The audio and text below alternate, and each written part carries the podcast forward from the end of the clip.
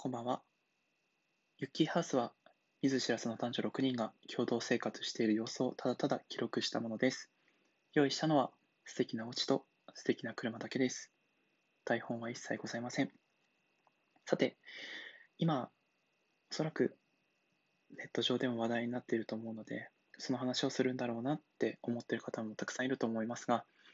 そうです。えっ、と、木村花さんが2020年5月23日に亡くなられてしまいました。テラスハウス出演中の芸能人の方なので、とても胸が痛みます。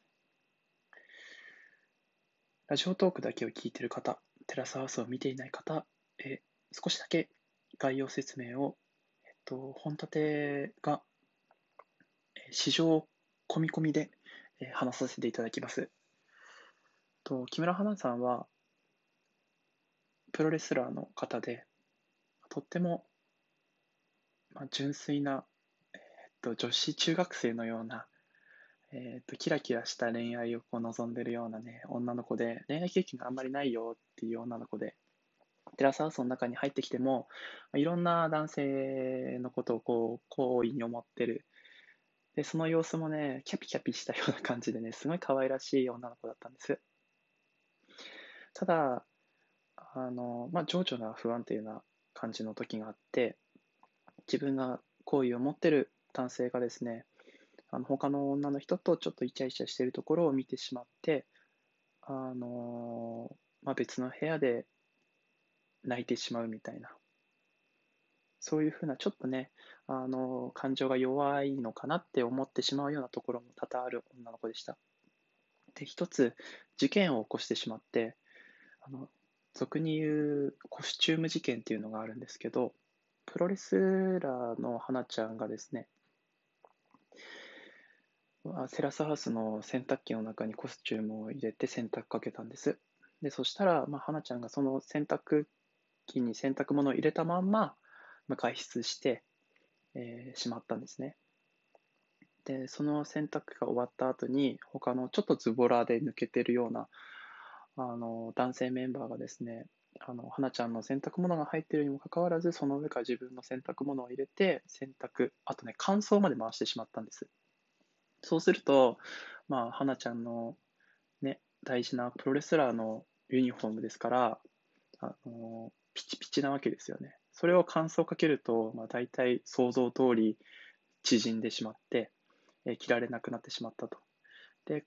花ちゃんが帰宅してきてみたら、もう縮んでるコスチュームがあった。誰のせいみたいな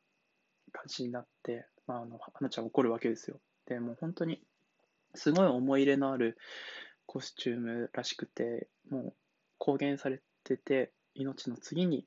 大切なものであったりとか、あのプロレスラーをやっていて、東京ドームにで試合をした時にに着ていたぐらい本当に思い入れのあるものだし、10万円以上するコスチュームなんだよねって、それをこんなことにされてしまうのは悔しいっていう形になったんです。で、そのズボラな男性メンバーが帰ってきて、これどういうことっていうふうに問い詰めて、まあ、あのちょっとね、男性メンバーの人もね、と謝罪の仕方がちょっとね、よろしくなくて、あの肘をね、テーブルにつけて、手を顎に置いて、ごめんとしか言えないわ、みたいな感じの謝り方をされてたので、まあ、ちょっとね、花ちゃんもヒートアップして、で、あとね、もうちょっと前に、まあ、その2人の中ではいろいろと、まあ、ギスギスしてしまうような内容の出来事があって、で、花ちゃんがもう過剰になって、その男性メンバーのかぶっていた帽子をボーンって投げるっていうような、まあ、ちょっと暴力っぽいようなことをしてしまったんです。で、その話を聞くとさ、まあ、皆さんが今初めて聞いた方は、いや、花ちゃんも洗濯物を取り込んで、本当に命の次に大切な、ね、コスチュームって言ってるのに、そのまんま洗濯したまんま外出してしまう、それぐらいのものなんじゃないって思ってしまう、いますよね。当時も、当時っていうか、今でも僕はそう思うんです。命の次に大切なものであれば、そんな扱い方はしないんじゃないかなと思うんですけど、まあ、でも人にはちょっと抜けてしまう時があるだろうし、まあ、共同生活してるんだったら、あの自分が洗濯物を入れるときぐらい中身に何かあるか確認するよねっていう常識は持ってる人たちなんだろうなって思えば、まあ、そういうこともしてしまうのかなと思うので。で、あまりにもちょっとこう、まあ、過剰に見える演出ではないですけど、まあ、言動でがあったので、みんなからは叩かれてしまったんですね。で、テラスハウス以外の、えーと、番組に花ちゃんが出演した時も、誹謗中傷のコメントがあって、簡単に抜粋すると、消えろよ、消えろよとか、あの調子乗ってんなとか、そういうことを言うわけですよ。あの、花ちゃんに対して。で、あの、ちょっとした記事を読むと、1日100件ぐらい来てたと。で、まあ、それが原因で、えー、自殺してしまったていう風な話なんです。ね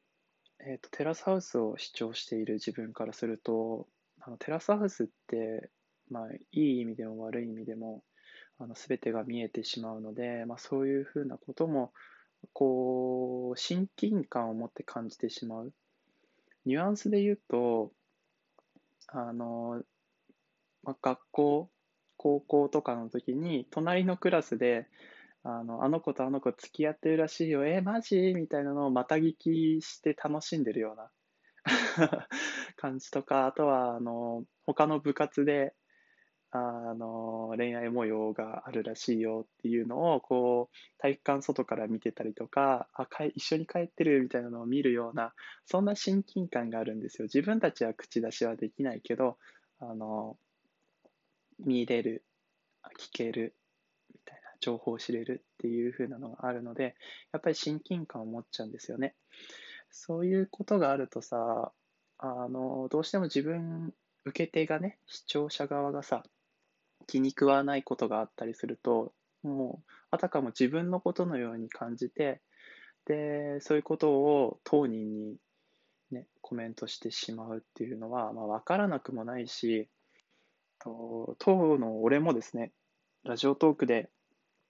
テラスハウスのことを語ってるときに、花ちゃんの言動、今回のコスチューム事件ではないところなんですけど、あの、言動はちょっと僕には理解できないかなと思って、過剰な言葉を使ってしまった時もあるんです。うん、だから、誹謗中傷する人の気持ちがわからないわけではないんですけど、それを当の本人に送る気持ちは僕にはわからないんですけど。うん、で、えー、っと、ね、どうしてこんなことになってしまったのかなって深く考えますよね。うん、なんか、花ちゃんがね、死んだっていう風な時を聞いた時に、あのー、とても辛い気持ちになったし、あのー、俺も、ね、当の本人には届いていないけど、まあ、同じようなことを思ってしまったがあまり、自分がやってしまったっていう気持ちになったんです。で、本当に花ちゃんはいろんな方に愛されてて、えっと、一緒に出演されてた、えっと、水越恵美香さんって方がいるんですけど、その人がですね、まあ、インスタを公開してて、あの、とても仲良かったって、仮面外で、仮面の中、放送されてる中ではギスギスしてるように見えたかもしれないけど、本当は仲いいんですよって、えー、花ちゃんがめちゃくちゃ困、あの、今ね、自殺する前とかの前に、とても苦しんでる時に、やっぱ手を差し伸べてあげてたんだけど届かなかったみたいな。話をして、すごい、そのインスタを見て、うん、泣自分は本当に泣いてしまったんですけど、で、僕が怒ってるのはですね、ここからなんですけど、そのエミカさんが、その、救えなかった、本当は仲良かった、あの、ごめんねって、えーいう投稿の対してですね、誹謗中傷してる人がいたんですよ。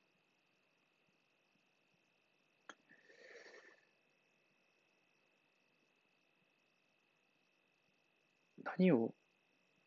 思えばそういう行為になるんですかね。俺が言ったところで別にその人には届かないだろうし、ね、俺がこういう放送をしたところで別にその人の気持ちが変わるわけでもないとは思うんですけど、なんかさ、誹謗中傷したくなる気持ちはわかるんだけど、当の本人にその気持ち、自分の気持ちを伝えるまで、そんなに暇かと。ね。思わない。